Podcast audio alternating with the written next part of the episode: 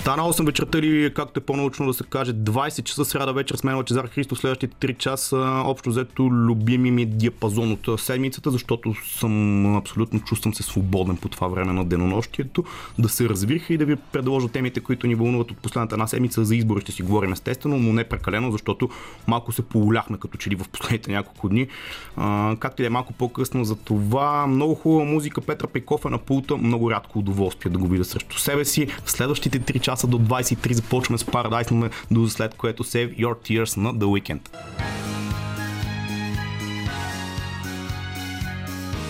Радио София. Късното шоу с Лъчезар Христов.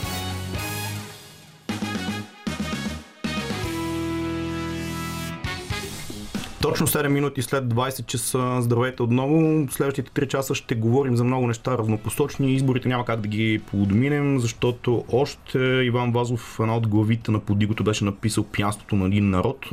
Нещо живяваме като дежавю в последните 3 дни. Тук има пянството на едни избори, които някои хора много екзалтирано ги приеха като победа, други като загуба. Изобщо от 3 дни един такъв много сериозен разговор се състои, в който всеки ден, включително и днес, нещо, което няма да го подмина, повярвайте ми, се пускат едни такива лафове, които са политически лица, буквално лайнери, които държат и звучат, не знам как звучат след изборно.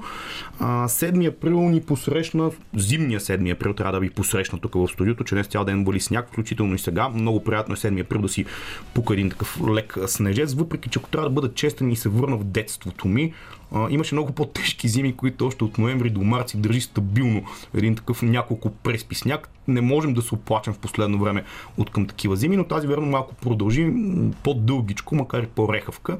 Студено, ама така ще го изкараме, може би още една седмица. Така, прогнози гледах, че ще има превалявания и другата седмица, но вече съвсем нормално, пролет пукна, ние не. Това е много референ, който се връзва с един от политическите герои, който най-добре се изявиха в тези избори, но без повече предисловия тук Диана Костова задържах малко остана в студиото, защото с нея си имаме тема, която подхванахме преди няколко седмици. Тогава си говорихме за като цяло здравната организация, здравните власти, какви мерки приемат и предприемат Диана, трябва да ти кажа, че това, което си го говорихме буквално преди три седмици, продължава да бъде валидно. Продължават мерките да бъдат ден да мине друг да дойде. Продължаваме да се движим в един йо-йо ефект. Бяха затворени от 22 марта всички заведения, включително и учебни, включително и питейни. Те бяха отворени точно три дни преди изборите, не знам дали преди изборно, случаите продължават да държат. Там аз не искам да влизам в медицинската обосновка. Плато, пик. За мен 4000 случая всеки ден на ден си е пик, който не престава да бъде валиден. На фона на това и тук повода ще бъде естествено без да искам да влизам в патетика, но вчера ни напусна български журналист Георги Коритаров, само на 61 години, месец буквално преди да навърши 62, в един лично за мен много необясним казус, който поне от това, което а, менеджера на телевизия Европа, където той се изявяваше последно Георги Хризанов, каза пред медиите, че случай следния. Аз до последно го гледах в ефир, бях много шокиран. Вчера трябваше да го обявя в следобедния блок. А, до неделя той си е на ефира, на предаване двамата получава някакви симптоми, хрипове, кашлица, задъхване. След това сърдечни проблеми, това се осложнява, към обяд го приемат в болница и два дни по-късно този човек ни напуска скоропостижно за два дни, при положение, че преди това не е имал симптоми, или поне такива не са казани, сега да не а, правя някакви, нали, все едно съм бил там, но а, това е човек, който си е правил вакцина и е чакал за втора. И тук не го казвам, защото Георги Коритаров беше известен журналист и прочи, но такива случаи има сред нас всеки ден, ежедневно, много са известни, неизвестни и продължавам най-голямата неизвестна да бъде това, защо този вирус едни хора ги удря по един начин, защо други, обяснението с хроничните заболявания, които някои хора си имат, напълно го разбирам, но това, което не разбираме как здравната, световната здравна организация и вече здравните организации на местна почва в различните държави не могат една година и повече все пак сме 2021 година, да не намерят някакъв патент все пак как и защо хората го карат по различен начин. Лъче, очевидно това е гад, която е много трудна за а, опознаване и овладяване. Това го видяхме в целия свят, не, не само в а, България. Факт е, че а, има хора, които имат дори не подозират, че имат някакви заболявания или някакви Ма не, аз по-слаби. Извинявай, много говорих и те прекъснах още на третата дума. Ще ти дам да си кажеш твоето но. Супер много познати имам, а, които имат антитела, понеже това е също много популярна тема в последните няколко месеца, кой колко антитела е създал и те до каква степен го пазят, разбира се. А, хора с понад 500, което е много голям процент като антитела, а, изобщо не са имали симптоми. Има, да, ние с теб дори имаме такива а, колеги. А, има, просто всеки организъм очевидно върви по различен начин. Мога да се върна в а, темата с ваксината и първата такава, защото моя личен опит е, че а, моята свекърва си беше поставила първа доза вакцина седмица преди да се преди аз да занеса COVID и, и на нея, без дори да подозирам и да имам каквато и да е, каквото и да е съмнение. Така че на вакцината, п- две са нещата за вакцините. Първо, а, когато ти сложат първата вакцина, това е моята елементарна логика, ако някой има друга, за- да заповяда на ефирния телефон. Да, 9635650, той чакаме ви цяла вечер. Вашите мнения са много важни за нас и като цяло смятам, че тази вечер и след изборно, а пък и покрай други теми, които ни съпътстват, по-скоро бих се радвал на ваше участие, защото то е най-важното, заради което правим предаванията като цяло и да чуя какво мислите ми е любопитно. 9635650 е телефона с 02 код за столицата. А, когато си поставиш вакцина, съвсем логично би било им- имунитетът ти да се концентрира, да работи върху изграждането на някаква защитна бариера спрямо съответ, съответните вредители, които ти слагат с вакцината. Нали? Те учат твоето тяло да се справя с потенциално този вирус. А, в който смисъл, вместо имунитетът ти да работи, защитавайки те от външния свят, той работи да те защитава от и да ти изгражда войници срещу в случая COVID. Поради което съвсем логично казах още в началото, когато започнаха вече да вкарват ваксините и у нас, че това, че сте си сложили първа вакцина, не значи, че трябва да се отпускате, а дори напротив. А, ето ти още един друг пример.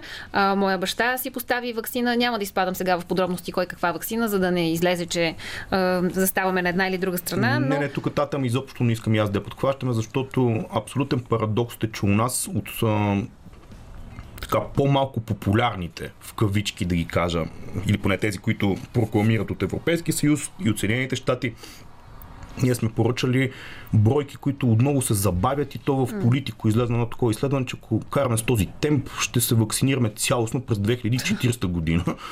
На фона на това тук като штампа в последните няколко седмици върви, как невероятно се справяме с тази здравна криза, което днес, между другото, е световен ден на медицински работник, да е честито на всичките хора, които буквално с кански усилия се справят последната една година. Шапка за тях mm-hmm. свалена и, и действително това бяха най-важните хора, реално погледнато, доколко ги забелязахме или не е отделна Колко тема на разговор. Имаше Един- предаване с а, две медицински сестри преди време, където те казаха така доста угнетяващо звучаха фактите, които и изказват от здравните заведения, но те са абсолютно реалност. Всъщност това, което казаха дамите и това, което ми казаха и на мен в предварителния разговор, че действително са като на война и колко ги забелязахме тези медицински работници месец, докато ръкопляскахме и със всеки следващ ден ставахме по-малко и по-малко ръкопляскащите и изведнъж минах месец-два и забравихме и да ръкопляскаме и да кажем благодаря на тези хора, които в крайна сметка пренебрегват семейства, роднини, себе си, собственото си здраве, за да помагат на останалите. И е факт, че тези дами, които би гостуваха при мен, казаха, че а, има изключителен недостиг на медицински сестри, а това са хората, които на практика вършат, не го казвам с лошо, но наистина черната работа. Тези хора изнасят всичко на раменете си. И, и, и когато те са малко, а отделението е пълно с пациенти, няма как те да обърнат адекватно внимание на всеки един пациент. Защото действително и в тази ситуация, докато те са при пациент номер едно, пациент номер 30 м, е, е някакси просто може и да си, да си отиде. Да, изнемогват хората и това, което ти казваш, понеже сега се хващам за думите ти, мислил съм го, но сега ми дойде. Това е много фенси с ръкопляскането и показва една съпричастност. Готино е като инициатива в обществото, споро няма. Но съм, не съм сигурен всички тези ръкопляскащи и голяма част от тези, които дори не се сещат да направят нещо подобно, дори като жест, по какъв начин съпричастността им с 15 минути или 5 минути ръкопляскане или поднасяне на някакви цветя, някакви такива символни жестове, които са чисто а, нали, подкрепа, но Веднага мога да ти отговоря. само да довърша. Обаче като излезнем без маски, като плъзнем по заведенията, когато бъдат отворени, затворени за трети, пети, седми пореден път и всички се нагушиме в едно пространство, не спазваме никаква дистанция, никаква лична хигиена. Бил съм свидетел на случаи пред магазин чакам на опашка, пред мен господина влиза, малък магазин, нещо набързо ще е напазарува очевидно, лапна от цигарата, оставя си на павето долу подпряна, след което излизайки буквално след около минутка, си я взима и продължава напред. Каква хигиена говорим? Тук преди година имаше клипчета как да си мием ръцете Диана. През 2021 година как да си мием ръцете.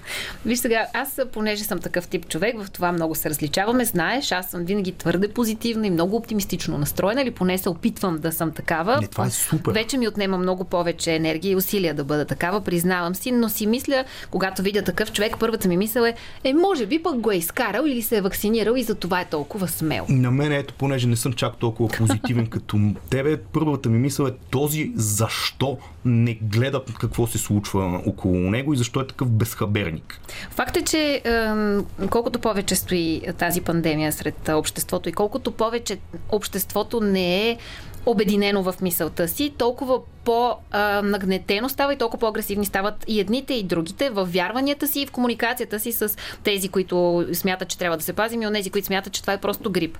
Факт е обаче, че все повече хора вече имат приятел, личен познат, който го е да. изкарал или за съжаление Аз не е преминал също успешно. По този, по този начин и по тази линия да гледам оптимистично и да се опитвам, въпреки че повече от една година не можем да се оттърсим от COVID-19. Тук участвах скоро в един подкаст, който изказах една такава теория, че според мен това нещо няма как да бъде зародено просто от природата и от симпатичната история за прилеп, който някой китаец го е ял в супа и тогава бях обвинен от много хора. Имаше коментари как не е редно такива гласове, като мога да се дава гласност, че съм конспиратор. Много конспиративно обаче пък на мен ми се струва, че китайските власти не дадаха повече от една година Световната здравна организация от миналия януари, когато официално в Китай бяха първите случаи отчетени, въпреки че се оказа, че са от декември по-предната. В продължение на една година, 2019 тази, бяха допуснати експерти на СЗО, които казаха ми най-вероятно не е биологично, защото не съм, намираме такива данни една година по-късно. Дали пък а, не е и случайност, че най-голямата биологична лаборатория в Китай се намира точно в град Охан. Не знам, сигурно това са съвпадения. Аз просто съм наивник, който така подозира някакви неща.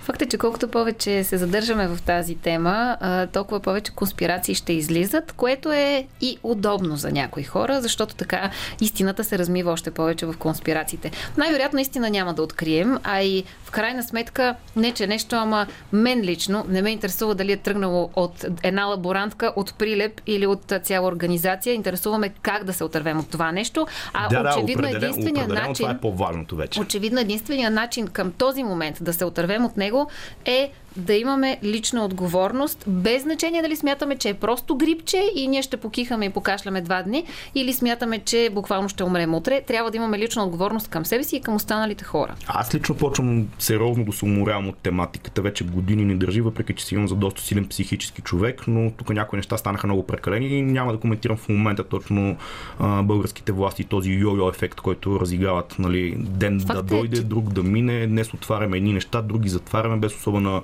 логична обосновка. Две думи буквално на това включване Диана. За Георги Коритаров искам да кажем, ти си работила с него един okay. Е. противоречив за много хора журналист, mm-hmm. който обаче пък беше доста ярък глас с изразено мнение и такива няма как да не бъдат противоречиви, защото винаги поставят нещата ребром, както ги виждат. Това дразни ни хора, други не но това ги прави ярки, видими личности. Абсолютно така. Аз имам топъл спомен от него. Работила съм за много кратко време с него в една телевизия, в която към този момент бях режисьор и трябваше да му правя авторекламата. И моята комуникация с него е била на съвсем различно ниво. Не сме били в а, а, така активна конфронтация един с друг, поради което наистина има много топъл спомен от а, него. И за мен също е много неочаквана тази информация. Ам, съболезнования искрени към, към близките и колегите на Георги Коритаров.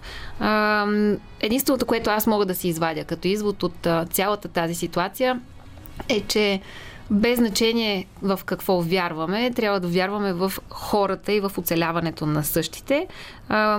И, и не трябва да следваме кой какво ни казва, просто да имаме уважение към човека от среща. И докато някакви други държави, като Франция, слагат вечерен час, ние отваряме все повече и повече. От друга страна обаче не може да не отбележиш, Лъчо, че Те сайт дискотеките ще се трябва да, се, скоро. трябва да се даде шанс и на малкия и средния бизнес да оцелее, защото ние с теб сме облагодетелствани, че имаме работа, но има ужасно много хора, които останаха тотално без работа и нямат какво да дадат на масата на децата си. Трябва да намерим среда. Така е безспорно и от мен две думи за Георги Коритаров, без да имам претенции да съм работил професионално с него. Имахме някакви съвсем а, леки лични контакти, в които винаги ми е правил впечатление, че действително човек с мнение. Не винаги съм бил съгласен с това мнение, даже в много случаи съм бил остро несъгласен, но определено беше опитен, начетен, интелигентен журналист.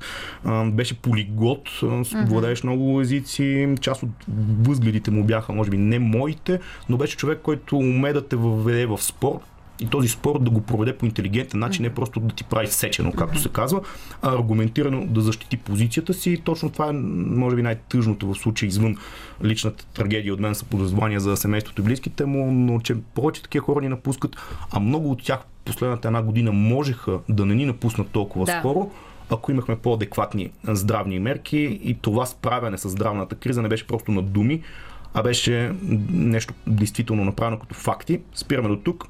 22 минути след 8 късното шоу с мен ще продължи до 11 и ще си говорим и за изборите, и за здравето, и за музиката, и заобщо за всички неща, които ни заобикалят. Останете с нас. Ламар това, което слушаме тук в ефира на Радио София, късното шоу с мен Лачезар Христов, Гими съм Лао е много готино послание като за този час на денонощието, може би не само за този час на денонощието, не знам защо обобщавам такива неща, може би защото самият аз в тези часове се чувствам най-щастлив и ми е най-хубаво, особено като водя късното шоу по Радио София. Обещах ви, че за политика ще си поговорим и точно това ще направим в следващите минути, защото изборите отминаха с пълна сила в неделя. Три дена по-късно, буквално цялата държава се вълнува от тях, което мен лично ми говори, че е генерирана една енергия, която в един момент трябваше да избои и избои на тези избори. Много постове четах в Фейсбук, в социалните мрежи, като цяло от хора, които се вълнуваха и се опитваха да така, канализират своята енергия за гласуването и един пост най-много ми хвана впечатлението, честно казано, в неделния изборен ден и той гласеше следното протестът е днес. Протестът е днес е, може би, много хубава обосновка на всичко това, което си говорим в последната една година, защото, знаете, през летните месеци на 2020 година, в условията на пандемия, в условията на несигурност, на много хора губейки работата си, на много хора губейки здравето си, много българи излезнаха. Сега аз не съм социолог и не мога да определям точно колко хиляди са били площадите през миналото лято, но факт е, че това лято, даже една такава партия се кръсти българско лято. Миналото лято беше не като всички останали, някакви процеси политически се генерираха и тази енергия, която тогава не можа да постигне като че ли, или поне такива бяха първоначалните анализи, че не можа да постигне целта си именно свалянето на правителството. Много по-късно, през минахме есента, минахме зимата, стигнахме до сакралната дата 4 април, когато бяха много чаканите избори от много хора. И в крайна сметка този пост, който прочетах във Фейсбук в неделя на 4 април, че протестът е днес, е всъщност много смислена обосновка, защото няма как една държава да функционира само с протести, с хора, които от площадите си изказват мнението. Мнението трябва да се изкаже на изборите. Изборният ден е важният ден, в който хората трябва да заявят своето мнение, да заявят своята позиция и в крайна сметка да решат кого подкрепят. Кого подкрепят и кого искат да видят в парламента, кого искат да видят като представител на своите позиции и мнения в правителството, евентуално ако бъде създавано той. В 4 април в неделя какво се случи? Случи се това, че първо няколко мита и табута бяха разбити. Първият мит, който беше разбит, беше за гласоподаването и за това как много нисък процент ще имаме на тези избори, поради ред причини, най-вече заради факта, че нали, през тази година здравните мерки са такива, че уж много хора се опитаха да насъдат мнението, че не е безопасно да се гласува. Аз трябва да си призная, гласувах в неделя в ранния следобед някъде, гласувах машинно, минах за около по-малко 2 минути и секцията, в която гласувах, беше едно от най-безопасните места на света.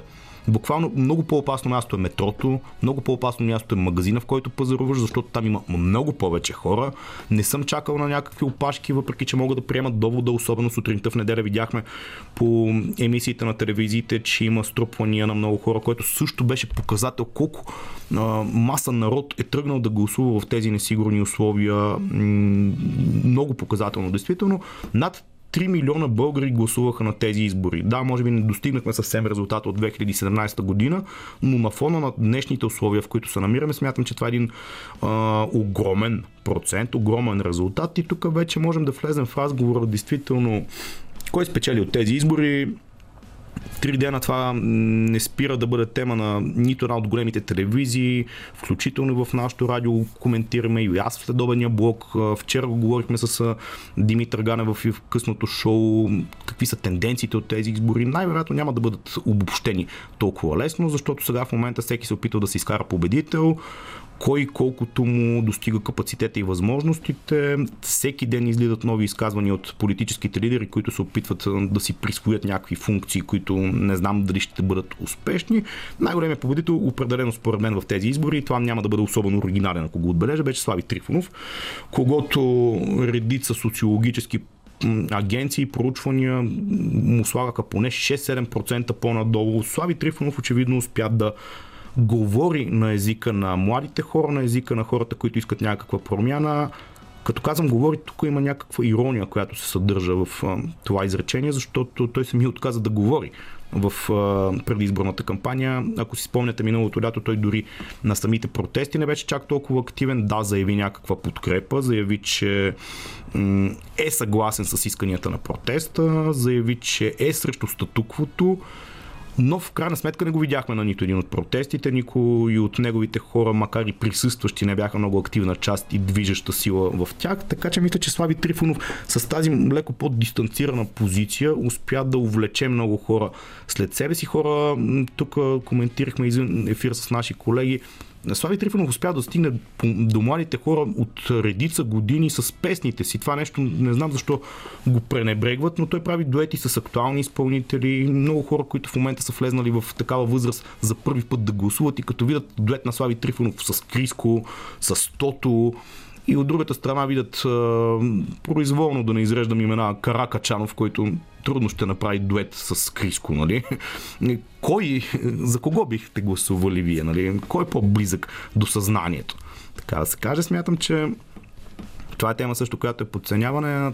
Слави Трифонов успя да направи един такъв процент, който обаче не трябва да пропускаме факта. Не успя да бъде ефекта Симеон през 2001 година, не успя да бъде ефекта самия Бойко Борисов през 2009 година, не успя тотално да отмете статуквото, но големите победители на тези избори бяха партиите на протеста от миналото лято, Демократична България с супер силно представяне. Факт е, че градската десница, както обичат да определят много хора, успя този път да не се изпокара предизборно помежду си, консолидираха се и там имаме едно много здраво ядро. Знам, че много хора могат да иронизират темата, че това са градски хора и те не могат особено много да разширят потенциала си на избори, дали предстоящи и така нататък, но факт е, че този път процента беше висок, почти ДПС беше избутана като трета политическа сила. Другата партия на протеста, естествено, беше Майя Манова, която много хора могат да имат каквото си искат мнение за нея, но факт е, че Майя Манова успя да влезне в парламента, може би не с точно този процент, който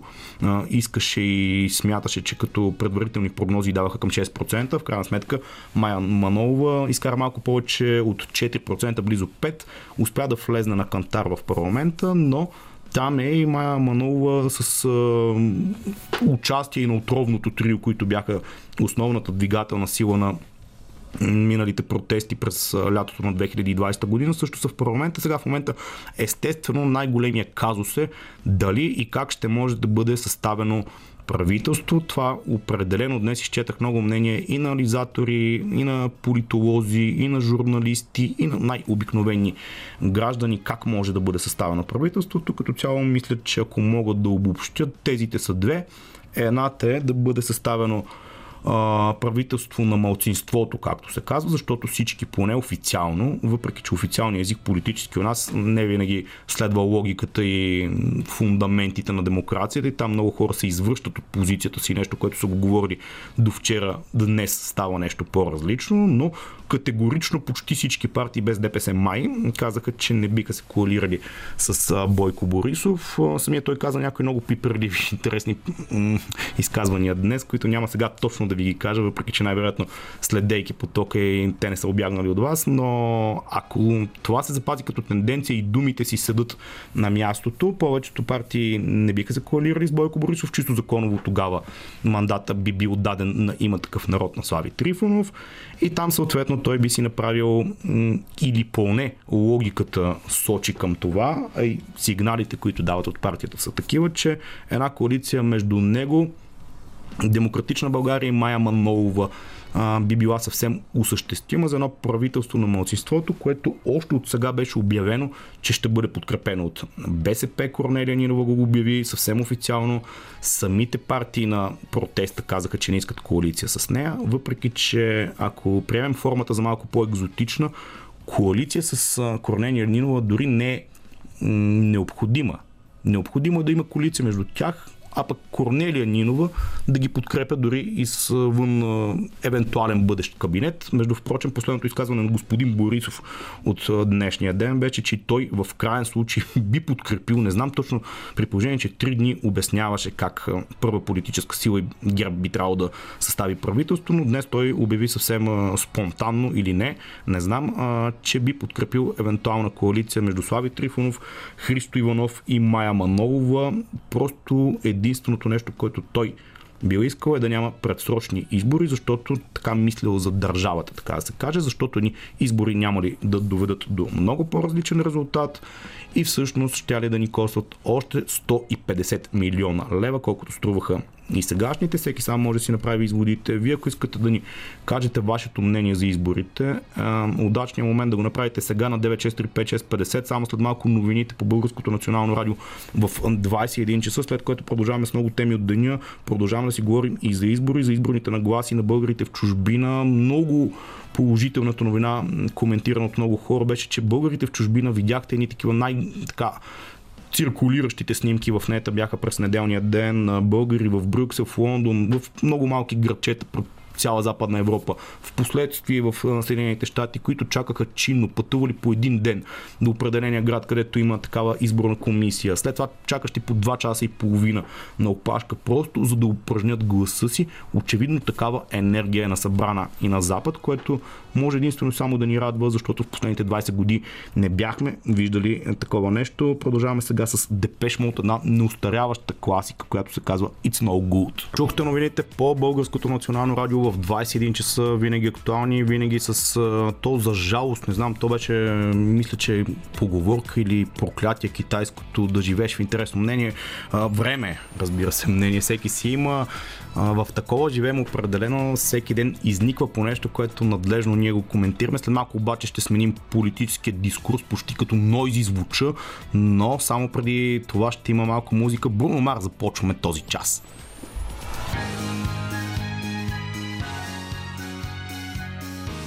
Радио София.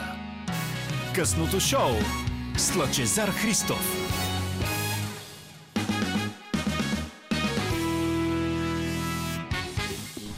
Чух си името по радиото, значи съм спокоен вече. Точно аз съм това Лачезар Христов днес. Сряда вечер, любимото ми време от седмицата, както винаги съм казвал, не веднъж, защото тези 3 часа са абсолютно свободна зона, в която и вие може да участвате.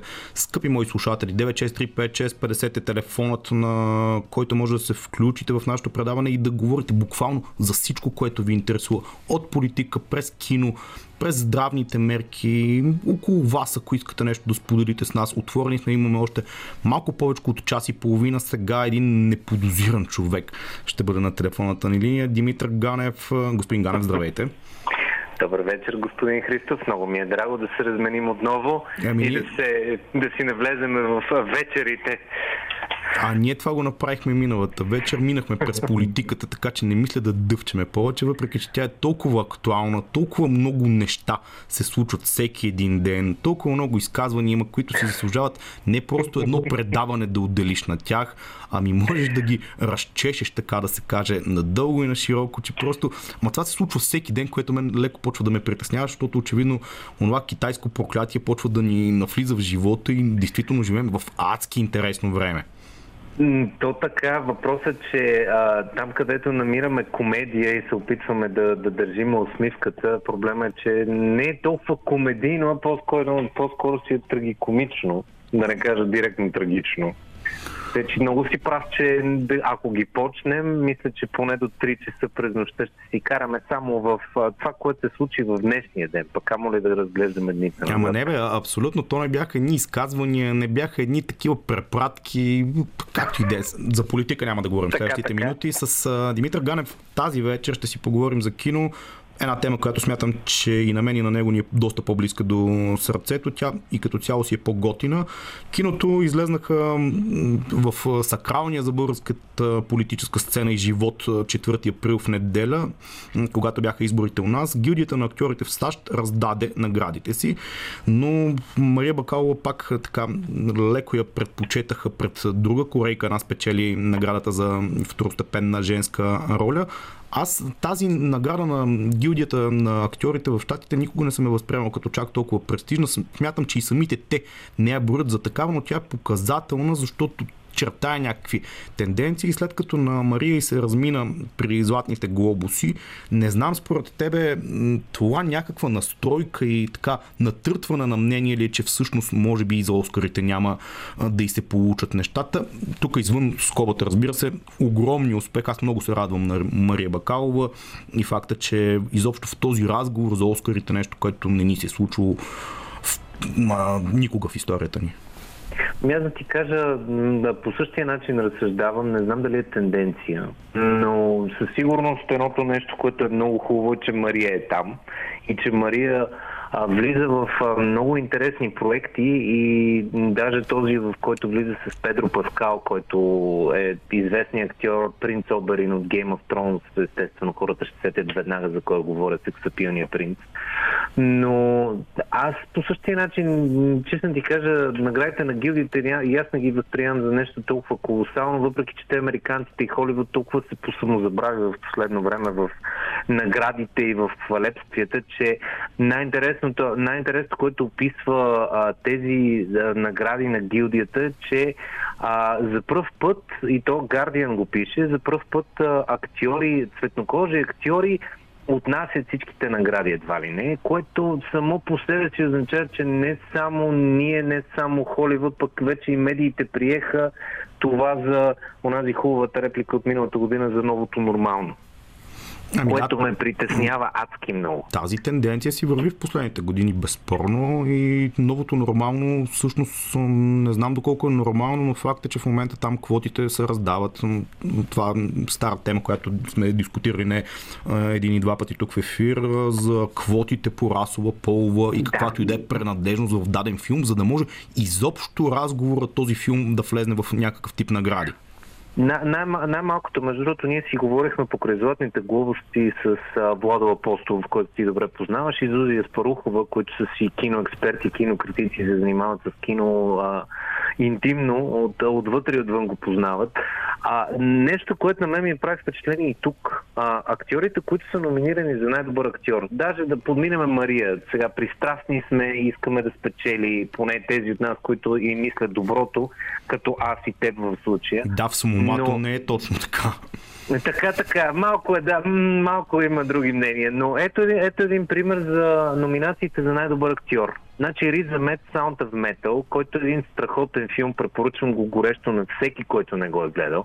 Нечовешки добър филм, който пресъздава наистина оглушаването на един барабанист и може би е най-близкото до това ние, зрителите, да се докоснем до това какво наистина може би представлява това да не чуваш нечовешки добър филм.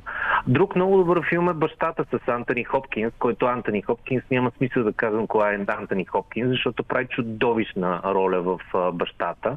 Гари Олдман в Манк също прави страхотна роля филма Минари, за който пък а, тази приказна а, южнокорейска дама взима наградата за най... Страхотни четири роли и не, че мен, мене ми е, против... този Минари ми е някакъв, не съм го гледал, признавам си, много, така, много отдалечен ти каза, че хубави неща могат да се кажат за този да. филм. Но ето примера тук е а, и сега може би ще прозвуча политически накоректен, но това е късното шоу. Ние така си говорим в късното шоу. Давай. Чадуик Болзван, който ми е изключително симпатичен актьор за хората, които не включват веднага. Казвам Черната пантера, Марвел. За огромно съжаление талантлив актьор, който рано-рано си отиде миналата година от рак на а, дебелото черво. Но той получава наградата и това си го говорихме и с Зуди и с Влади преди седмици покрай златните глобуси. Тук вече е много субективно дали е най-добрата, най-добрата роля от всичките или по-скоро му е даден заради това, че квотите Холивуд и това, че е подплатен от трагичния инцидент на неговото, а, на това, което му се случи миналата година. Тъй, че много, много странно нещо и честно ти кажа, със всеки изминал а, път все по-малко и по-малко обръщам внимание на наградите. Да, насочват ме за някои хубави филми, които мога да погледна, но повечето от тях, които започнаха да печелят, са по-скоро расово типизирани, с едни пошли такива сценарии, които да, има нещо интересно вътре като зрънце, примерно расова дискриминация или дискриминация срещу жени, но винаги се базира на дискриминацията и честно да кажа започва да става много скучно. Ама то започва освен скучно да става и досадно и банално и това понеже спомена Владо, с него сме го говорили, той е доста така ангажиран по темата, защото той политически развива анализите там около изборите в Съединените щати, изобщо тенденциите, които звучат и отзвучават в американското общество последните години. Та, с него сме стигнали поне от това, което сме си говорили в последно време, до тезата, че това няма да бъде новото нормално за дълго време, защото новото нормално почва така да напомня на един пост-соц синдром, който ни е държал да. твърде много години, където едни неща трябва да бъдат, защото по квоти са така наредени и ние ги търпим, търпим, търпим, но това нещо е доказано във времето и в различните епохи, че в един момент почва да ерозира и на хората да им писва, защото чистото нормално почва да се бунтува срещу новото нормално, което им е наложено отгоре и по някакъв начин се опитва да притихне това на теб, което ти харесва като естетика в даден филм и така. Просто нали, по квоти не се случва в изкуството особено нещата. Проблема обаче е един друг. Аз, тъй като съм много симпатизирам на един професор Джордан Питерсън, който предизвика огромни разбуни духовете, говоряки за... Е, той е рок звездата на академичния свят, да. Точно, а, точно. И разбуди това с а, как може да ни налагат а, типизации, които са извън мъжкото и женското начало, което, са, което е нашето начало и така нататък. Тъй, че проблема, проблема на това е, че аз съм абсолютно тук и тримата, аз ти и Владо в частност, сме на едно и също мнение, че просто наистина ще избие, защото хората колкото повече ни слагат норми, наистина избиват едни граници. Въпрос обаче е следният, че на моменти губиме връзката, че киното, такова типизирано и по квоти подредено, Въпросът е, че възпитава и буквално кара да мислят по този начин определени хора, а и най-вече подрастващите, защото буквално само това се бълва, само това е нормалното и в един определен момент стигаме до това, че някакво момиче някъде там в Белгия, защото очевидно не е само в Штатите и в Канада, някъде там в Белгия решава, че а, валето, дамата и попа на картите, видиш ли ти, били дискриминационни и трябвало да ги сменят с бронз, сребро и злато. Тъй, че Едното и другото, колкото и да не искаме да го връзваме, то рано или късно започва да се навръзва и се навръзва при по-младите и подрастващите, които израстват с този типиз... Абе, как да го кажа, стандартизиран, изчистен, ушкин, политически коректен, ама дълбоко сбъркан начин на мислене. Един много стерилен свят се опитват да създадат някои хора. Дали, дали ще се получи, не знам. А, за Джордан Питърсън само една вметка. Аз бях шокиран как може феминистки групи и всякакви такива политкоректни, които в западния свят виреят. Там има и много такъв развит НПО сектор, който а, генерира милиони, да го нападат за едно абсолютно просто моето съждение че в някои отношения мъжете и жените са различни. Така, тук затварям тази да. тема. Да се върнем на киното. Най-добър актьорски състав драматичен сериал. Короната един доста симпатичен по-моему сериал. Нещо, което ме усмихна относно тази церемония, защото Короната показва Елизабет II в някои... Понеже и темата с Меган Маркъл в последния месец беше доста актуална, бих казал. Короната за мен е един доста удачен сериал. Не знам ти какво мислиш. Короната е един изключително, а, изключително силен сериал, който е един от малкото успешни в последно време на, на Netflix, защото и те започнаха леко да влизат в едни как да го кажа, пак стерилни, стерилни обстановки. Аз, примерно, тук, примерно, се радвам, откровено си признавам, I Care a Lot филма, че не присъства който а, на а, Емили, ох, как се казваше, Розмон Пайк. Розмон Пайк, да. Розмон Пайк, която спечели наградата Глобусите, ми честно казвам, да, феноменална актриса, призна, признавам я, наистина тя, ми Тя умее да играе така, че да дразни хората. Точно, тя играе злодея перфектно. Въпросът обаче, че a Lot беше изключително посредствен филм, който въобще, ако трябваше да й дадат награда, трябваше да й дадат за а, филма с Бен Афлек. Мисъл, Гонгър, да. Какво? Гонгърл просто трябваше да го вземе и беше нещо като с Леонардо Ди Каприо сега. Дай да наваксваме за това, че ние дадохме, когато трябваше да й дадем. А Ай Кералот е буквално проблемите на щатите с, а, а, с, възрастните, с възрастните хора, които буквално у, у, възможности от държавата са дадени на хора да ги лъжат и да им взимат имот. Да, бе, малко и, иде, да... идеята на сериала е да хванем една злободневна актуална тема и да експлуатираме. Абсолютно. И то по, и то по най-посредствения начин и в един парламент естествено се появяват мафиотите и казваш, ма чакай, тук имаше интересно зрънце, защо не го развихте него, а стана някаква... И на практика тя взима глобостите и си казваш, ми наистина в момента Холивуд че гъртат от дъното, за да извадят качествени филми, които да наградят. Добре, последно, за да затворим, смяташ ли с поглед към Оскарите, които предстоят тази година, естествено, както всичко, което в последната година нещо се поудолага. Ролан Гарос, даже тенис турнира смятат, че може да бъде отложен тази година за поредна година, втора. А, Оскарите ще бъдат някъде към края на април. Мария Бакалова щях да използвам клишето, че нормалните хора им се радваме на, да. на това, което се случва около нея. Но айде, не го казах. А, самото нещо, което постигна, тя беше огромен успех и до тук. Дори да не вземе Оскар, според мен това ще остане. Тя вече си гради кариерата в Холивуд, има нови проекти и така нататък. Смяташ ли, че по някакъв начин у нас ще може нормалност да придобие диалога и да се израдваме на успех на млад, хубав, абсолютно готин и свеж човек като нея в кариерата и в Холивуд?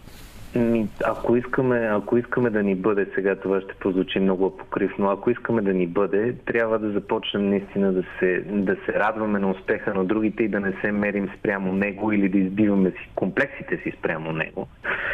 Ми, оптимиста в мен иска да ти каже да. Даже и песимиста в мен иска да ти кажа, да, защото просто трябва да има надежда в това, че а, готините хора успяват. Да, не винаги правят проекти, които се харесват на всички, но то затова е, артиста има креативна свобода. По, по, по начина по който борът не е за всички, следващия филм може да е за за е, определена ниша и така нататък. Но, но не, да, тук и с, с, с, с Диана бяхме спорили в ефир и аз определено не бях прав в случай, защото тогава, когато спорих, не го бях гледал филма. Борът 2 си е доста посредствен филм с, с плоски смешки и такъв един леко аграрен хумор. Извинявам се, че го казвам в ефир, но факт е, че Саша Баран Коен спечели а, Златен глобус. Факт е, че отново е в устата на всички хора, без значение дали го харесват или не. Много е Което винаги е била целта му много идеално им се вписва в цялото такова едно холивудско поведение, че ето вижте вие консервативните, които аборта отказват и така и така и така. Идеално им се вписва в идеологията, която се опитват да насъдят и то за това борът стана нещо по-грандиозно, отколкото е. Защото да, и аз спорех с Диди Костова, аз спорех за креативната свобода на Сашан Барен Коен да прави такъв тип хумор, който за мен въобще не е хумор. От тази гледна точка съм за да има такъв тип филми, но от друга страна, да, наистина, две мнения няма. Брутално посредствен филм. Но пък нашата Мария Бакалова блесна в а, него, да. което е положителната новина. И тук е с Димитър Ганев. Целувки, ако ни слушаш, Мария, ако дойдеш в България, ще те поканим в късното шоу, ще го направим заедно. Много ти се радваме. Успех на Оскарите, успех като цяло в Холивуд. Аз съм сигурен, че пред нея има една много сериозна и бих казал бляскава кариера. Петър Пейков ни пуска аплодисменти, което е положителната новина. Митко, много ти благодаря. Пожелавам приятна вечер с а, този приятен зимен 7 април. 7 април най-нормалното нещо в него е да вали сняг. Лека и от мен и спокоен и приятен ефир. Мерси. Това беше Димитър Ганев тук късното шоу. Точно 35 минути изминават след 21 часа. Доста се поразговорихме с него. Така че сега една порция хубава музика ви черпим тук в ефира на късното шоу. Джин Моник бяха това, които отзвучават точно в този момент в ефира на Радио София. Късното шоу по Радио София с мен Лачезар Христов. Не знам защо този глас винаги много ми е напомнял на Васил Петров. Дали проблема е в мен или действително си приличат. Може би да проблема в мен. Не знам какво би казал нашия звукорежисьор Петър Пеков, който има много музикален слух и между впрочем дългогодишен музикант. Най-вероятно за това е гласувал. Няма да казвам за кого е гласувал. Разбира се, тук такива неща не се изказват в ефир. Въпреки, че пък от друга страна защо не изборите минаха цял един месец, не можехме да говорим за тях, не можехме да ги обсъждаме, не можехме да говорим с имена, вече можем. Можем да говорим с всичките имена и цялата им тежест. Правим го три дена подред и аз затова гледам тази вечер да не прекалявам, въпреки че ми се ще да погледна и към а, м, гледната точка на българите в чужбина, нещо, което беше много коментирано и лично мен много ме развълнува, което се случва доста рядко, нещо да ме развълнува чак толкова сериозно, но тези снимки на българи чакащи на опашки във всичките европейски, американски градове, опитващи се да дадат своя дан за родния политически живот. И никога не съм харесвал особено а, тази дистанция, която се опитват някои хора да създадат и нали, изречението ме. Те са отишли в чужбина, тяхната е готова, ясна. Защо трябва да имат мнение за случващото се на родните ширини? Според мен това е доста ограничено мнение като цяло и ако трябва да бъда така съвсем обстоятелствен, мога да кажа, че за мен България никога не е била географско понятие. Винаги е била България понятие на хората, които живеят в и извън тази държава, защото всеки един българин, дори в най-отдалеченото място на света. Той е човек, който си носи корените, носи си самочувствието и си носи това, което го е извело извън България и факта, че тук не просто чисто битови елементи, че праща някакви пари на свои близки и поддържа по този начин економиката. В момента живеем в такъв глобален свят, когато всеки един, без значение на колко близка или отдалечена точка живее, той може да се върне 2, 8, 12 часа с самолет, може да се върне винаги в България и да допринася нещо за нея. И този човек няма как да бъде нали, зачеркнат и да кажем, не, той той си отиде там, гледа си хубавото. Ясно е, знам, разбирам гледната точка, че много хора живеят от много дълги години на Запад и по-скоро са се сраснали с онова общество, но факта на тези избори, които доказаха, че тази българска част от нашето население, които са в Европа, в Азия, в Съединените щати, в Северна Америка, те бяха много активни, гласуваха и това, което го гласуваха като данни сега, процентите най-вероятно сте ги видели в последните няколко дни. Няма нужда да ги разбивам тук партия по партия, но факт е, че тези хора а, за последните 20 години никога не са били толкова активни. И нещо, което смятам в следващия час, дай Боже да го развием като тема в предаването на какво се дължи това нещо? Защо точно 2021 година се намери нещо, което да ги събуди, да ги провокира, да ги накара да бъдат активни по тази тема? Очевидно, че не е имало партия или формация в последните 20 години, която така да накара тези хора да се заинтересуват чак толкова масирано към случващите се процеси у нас, докато сега тези снимки действително това го казвам като с усмивка. От изборния неделен ден тези хора бяха на опашки, пътуваха по часове, за да стигнат до конкретната изборна секция, след което чакаха с часове да гласуват на нея и в крайна сметка резултата го видяхме и той беше доста показателен. Знаете, които бяха първите две партии като изборен резултат в листите на хората в чужбина Няма да ги казвам аз, вие си ги знаете. Продължаваме с още малко музика тук, след малко в 22 часа новините по Българското национално радио и още един час заедно в късното шоу с много от нещата, които се случват около нас. Политиката, здравето, киното и изобщо темите от деня до 23 часа. Гласът на столицата.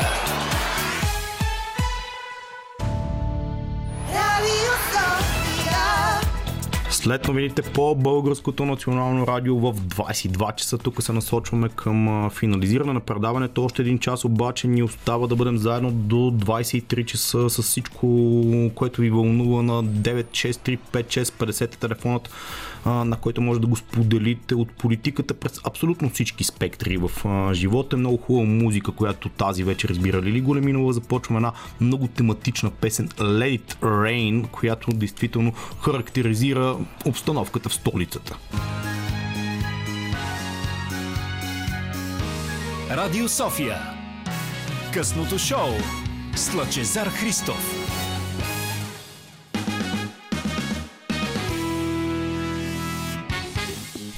AC Dreams на Макс Фели случкаме тук в изминалите минути в ефира на Радио София късното шоу с мен Лачезар Христов. За жалост една от новините, които извън политиката, извън здравната тематика, извън всичките други неща, които ни заобикалят в последното едно денонощие циркулира в пространството. Нямаше как да не я изкоментирам и тази вечер. Именно един криминален инцидент. Буквално с нощи се случи. Той бизнесмен беше убит по-късно в столицата и го казвам и натъртвам не случайно, защото това беше тема, която като че ли през последните години ни беше така отменена като част от общественото внимание. Много хора казваха, че са се справили с битовата престъпност, с генерално криминалната престъпност на по-високо ниво, но какво се случи точно с нощи на булевард Симеоновско шосе в късните часове на вчерашния ден един мъж беше убит на едно кръстовище и то по един доста бих казал начин, в който ако ви го опишат в романите, може да ви звучи като криминален сюжет, действително от роман, от филм, но всъщност е абсолютно една реалност, която а, стана с нощи вечерта.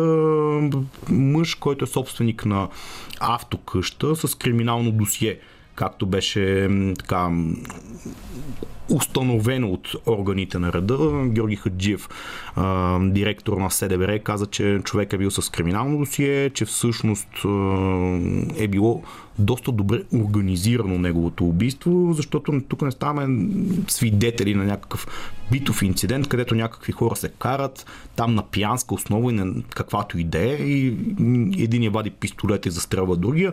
Не, реалността е много по-различна. Реалността е такава, че един човек, който очевидно е подготвил убийството дълго време, маскирал се според данни на МВР и на СДБР като кулшар, дебнел е там в продължение на часове преди да се случи това нещо. Това се случва някъде след 22 часа с нощи на едно кръстовище на Симиновско шосе в много голяма близост, където е въпросната авко, автокъща на убития, който се казва Николай Драгополов. А, аз не знам дали се заблуждавам, но в последните няколко години, и като казвам няколко години, не визирам последните действително 2 или 3, последните повече от 10, винаги когато има някакви избори и когато след тях има нали, политическо говорене, се случват някакви такива криминални инциденти. Не знам дали всичко това е съвпадение или постфактум някаква реакция или просто е случайност. Може би е случайност, не знам. А, но факт е, че такива криминални инциденти в последните години се случиха и на изборите след 2017 година, когато хора от българския, не мога да ги нарека, разбира се, бизнес елит, защото това очевидно не е бизнес елит, но са хора, които са в, така да кажем, средната класа на бизнеса у нас, които са завратяли някакъв полусъмнителен, очевидно в случая не съвсем законен бизнес, защото човек, който държи автокъщата, има криминално досие, няма как да бъде от чистата средна класа, която обичаме така в розови фрази и моменти да обрисуваме тук народна почва, така че този човек загуби живота си по един то не е нелеп начин. Това очевидно става въпрос за убийство, което освен това е планирано, защото нали, може да си представите и да си дадете реална сметка какво означава един човек, който се маскира като кошар, дебнете на някакво кръстовище в продължение на часове. Това общо взето е като някакъв филм на Джеймс Бонд или роман на Реймонд Чандлър. Нещо такова звучи. А, планирано е нещото, човека е бил следен, знае се откъде минава, какъв му е маршрута и очевидно става дума за поручково убийство и за нещо, което е планирано в доста назад във времето бих казал, но по-притеснителното според мен, извън темата, нали, говорим за изборите цяла вечер и последните три дни всички говорят а, за това, защо това нещо се случва точно сега и дали по някакъв начин не се опитва да се отвлече някакъв тип от вниманието на обществото, да кажат Ами ето, нали виждате, имаме много по-важни неща, за които да се справим като задачи на дневния ред в държавата, пък ние ни, и вие ни занимавате с някакви такива дребнотемия, с това какви проценти са спечелени, което е най-важната тема, но всъщност това винаги било в последните години отмествано, защото нали, имаме да се справим с криминалната престъпност. Ами, защо не се справихме за толкова години с криминалната престъпност и защо 2021 година навлизаме отново в този пореден разговор за това, че едно убийство, аз нека да не бъда песимист, ще оставя разследването на МВР, на СДВР, нека те да преценят какво точно се е случило и да го разследват. Но най-пократителното в цялата история беше, че самото дете на убитие присъствало в автомобила. След това близките са го прибрали, слава богу. Но не знам как едно такова дете става свидетел на такъв инцидент, може би е бегла дума, която обрисува цялостното положение на случката.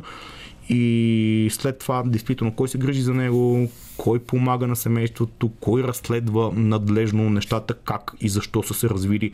И защо, защо това нещо се случва Три дни след изборите на 4 април, които в неделя се състояха у нас и това беше и продължава да бъде, разбира се, темата обществено говорене тук в родните ширини. И такива битови криминални инциденти, дали по някакъв начин не се опитват да ни отклонят от темата и така да размият съзнанието, защото аз си спомням в годините на така наречения преход, който много хора продължават да смятат, че не е отминало и сега било поредния край на прехода. Аз в последните 20 години съм слушал такива анализи, където след всеки избори идва края на прехода, идва края на прехода, идва края на прехода и той все не идва поради една или друга причина. И някакви такива обаче криминални случки се появяват точно на фона на избори, на някакви решения, много по-важни политически, които биха трябвало и би могло най-вероятно да се вземат, но те все не се вземат и се появява нещо, колкото аз ще разследваме този криминален инцидент. Защо застреляха собственика на тази автокъща късно вечер с нощи?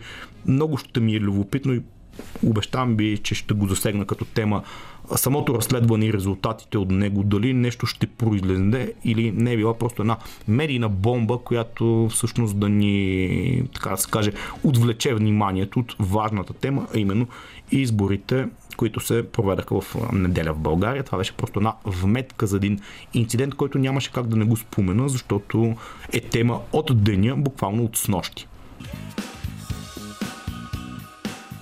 Продължаваме тук в късното шоу. 28 минути изминават след 22 часа. Между другото има една доста положителна новина за всички нас. Снегът спря.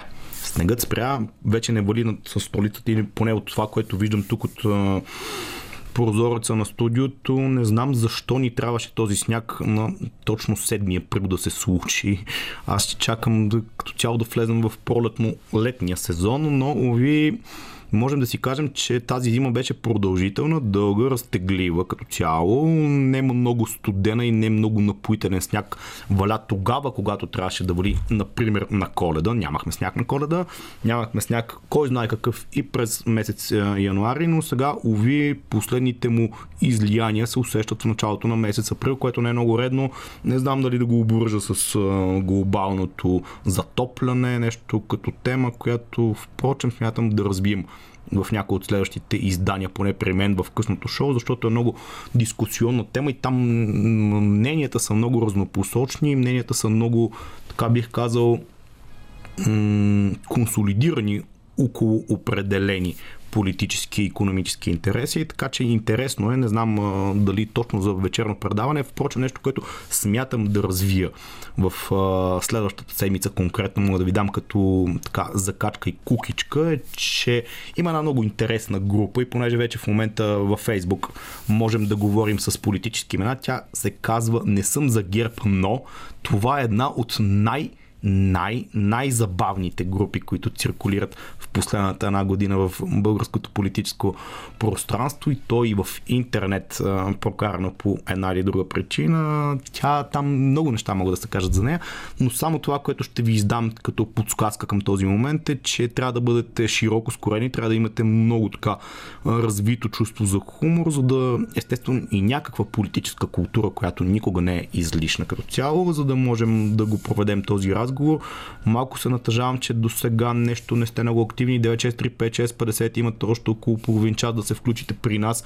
Петра Пейков, нашия звукорежисьор е много осторожен този русизъм да използвам. Иска да ви включи той дебне на телефоните, да кажете нещо около изборите, нещо около вас, нещо, което ви вълнува вас. Няма как да не кажа нещо спортно.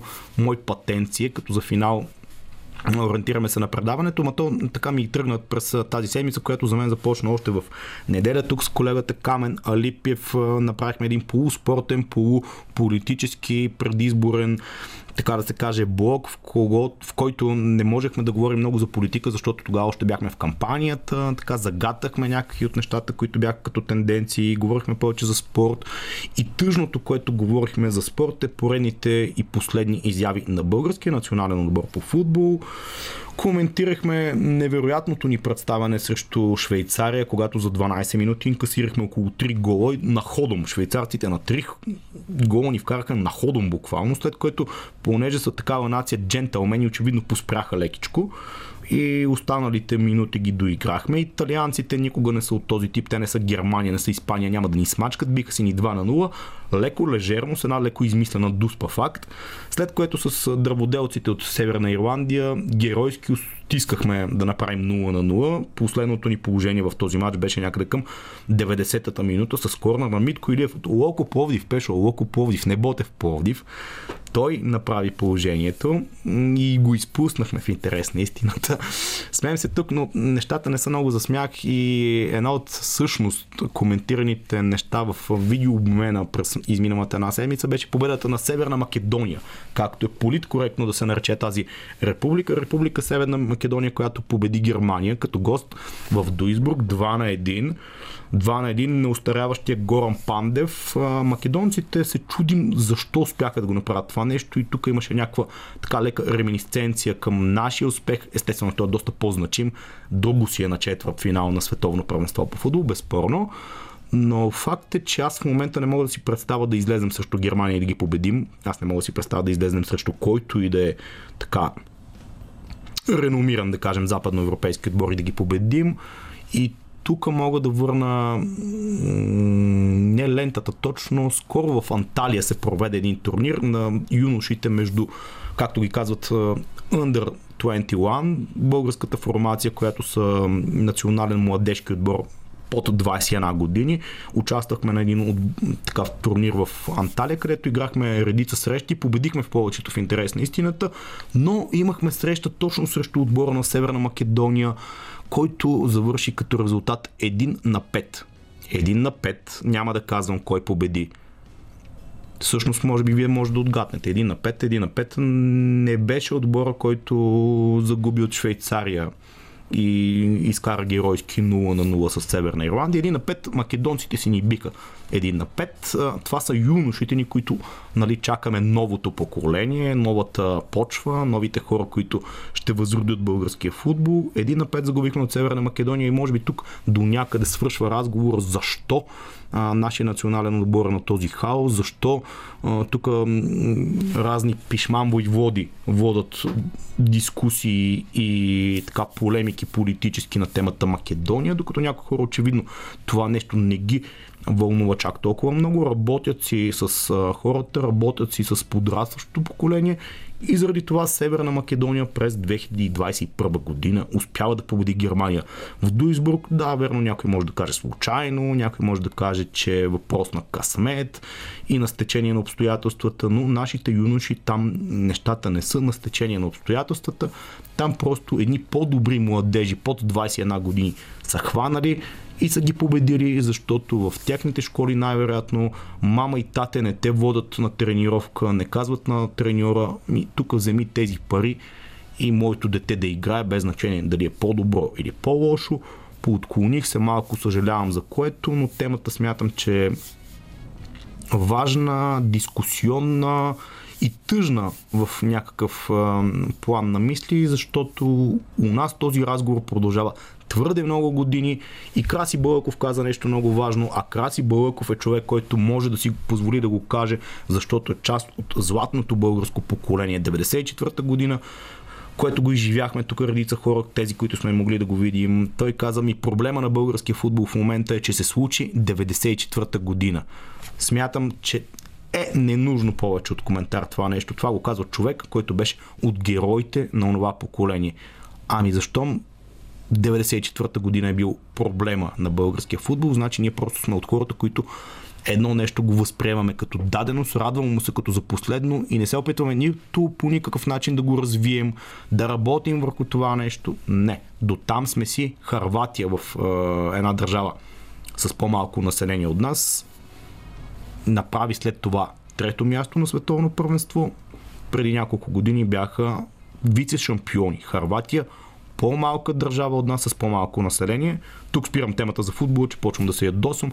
Още малко музика и към финала на а, късното шоу с мен Лачезар Христов тази вечер ще обобщим за нещата, за които си говорихме през а, изминалите 3 часа и за естествено това, което ни предстои в следващата една седмица. The Weekend звучи съвсем лежерно тук в края на късното шоу по Радио София с мен Лачезар Христов. The Weekend един много любим а, като цяло изпълнител в нашата редакция. На мен конкретно винаги лично също ми е бил много любим и като цяло мога да кажа, че бях много разочарован от това, което се случи около него.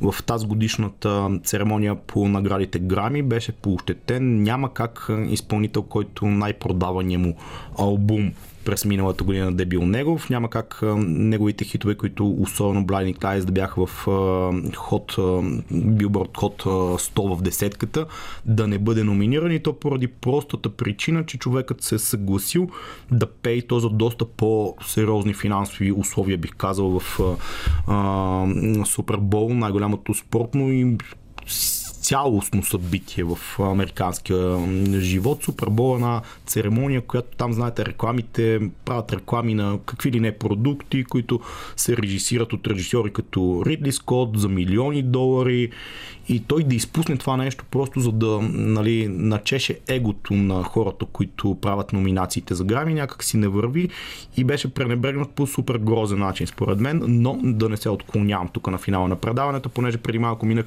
пред спортната тема да ви кажа два резултата от Шампионската лига, въпреки че съм сигурен, че за коровелите фенове на футбола в момента си ги гледат и не ме слушат точно мен, но да ви кажа все пак, Бар Мюнхен и ПСЖ играят при резултат 1 на 2, правят някакво жестоко дерби, което само след малко смятам и аз да си пусна. Порто пада от Челси с 0 на 1. Българския футбол го зачекнах преди малко по една или друга причина, не чак толкова приятна, за жалост, а именно незгодите на български национален отбор по футбол. И все пак тук на родна почва да ви казва, да ви кажа, че в първия матч на Любо Пенев ЦСК пропусна да победи 10 човека от Лудогорец. Един на един завършиха те в първи полуфинал от Купата на България. Любо Пенев, както знаете, се завърна триумфално или не, не знам точно как да го определя, но определено той самия даде такива заявки, че се връща на бял кон на стадион Българска армия, за кой път пореден и аз не знам. След като до преди онзи ден водеше царско село, Любо Пенев винаги на него си мотива да бъде треньор на ЦСК, няма какво да се лъжим. Просто там му е закваската. Димитър Пенев беше и той. Ето да направим една препратка към изборите. Беше а, кандидат на една от партиите в а, тези избори избори на мен, ако нещо ме разочарова в тях, не е липсата на достатъчно проценти на дадени партии, всъщност липсата на Димитър Пене в парламента. Аз го виждам като председател на това странно представителство. Нищо не може да ме убеди, нищо не може да ме разколебае, че един от най-скъпите моменти в живота ми би бил да видя Димитър Пенев да направи една реч пред парламента, така да се каже, на трибуната, да я изнесе и това така, действително би ме ощастливило много сериозно, особено ако трябва да борави с определени имена и така нататък и така нататък. Естествено, тук това всичко е в кръга на закачката и на шегата. Димитър Пенев очевидно няма да го чуем от трибуната на парламента и от Народното а, събрание, но това говорихме в изминалите 3 часа на гласите и така тенденциите, които чертаеме в изминалите 3 дни в изборите. Естествено, това е доста благодатна тема за развитие. Няма как да бъде изчерпана набързо, определено само за 3 дни. Всеки ден изниква нещо ново, всеки ден изниква нещо интересно. На мен това, което ми прави хубаво впечатление, впрочем, че много хора, особено от така наречените партии на протеста, защото официално те бяха обявени за големите победители в тези избори, е, че към този момент се умяват да запазят един такъв, бих казал, леко по-неутрален тон, отрезвителен тон, в който да си кажат, ами нека да видим как ще се развият нещата, да не бързаме да се правиме на много големи победители, да направим разговор помежду си и всъщност това е най-важното, може би, което е плантата и края на днешното предаване. Разумът, разговорът, политиката е разговор. Политиката не е мятане на павета, крещене и прочее. Политиката е разговор между хората, които искат и могат да постигнат нещо, да бъде това дефинирано по някакъв начин а, като политика. Действително, не просто като някакви красъци, пицаци и прочее в политическото пространство, защото на нещо такова сме се нагледали през последните, бих казал, аз не знам колко години, но аз съм се нагледал определено твърде много благодаря ви за вниманието и за участието в изминалите 3 часа тук в ефира на Радио София за политика и за още много неща можем да си говорим, както ви казах, през другата седмица също ще бъде интересно. Утре Смит Коганев също ще бъде интересно с а, неговите теми. Те няма как да не минат през завоя на политиката и на изборите, които отминават, но така ще бъде поне в следващите няколко седмици, докато не избистрим какъв ще бъде плана за управление на България, който толкова много важно ни вълнува. И то наистина е важно, защото това е нашето бъдеще, бъдещето на нашите близки роднини деца, и прочее, за да не бъда вече много условен. Ви оставям тук с още хубава музика, която предстои. Вече влизаме в тези часове на денонощието, когато всички се ориентираме към нали, приключване на работния ден, въпреки че това към 11 сигурно звучи много екзотично на някои хора, които са приключили около 5 след обед. Та, от мен Лачезар Христов, Петър Пейков, музиката избираше Лили Големинова, целен екип, действително целувки, пожелания за прекрасна, така, не чак толкова снежна вечер, като за 7 април.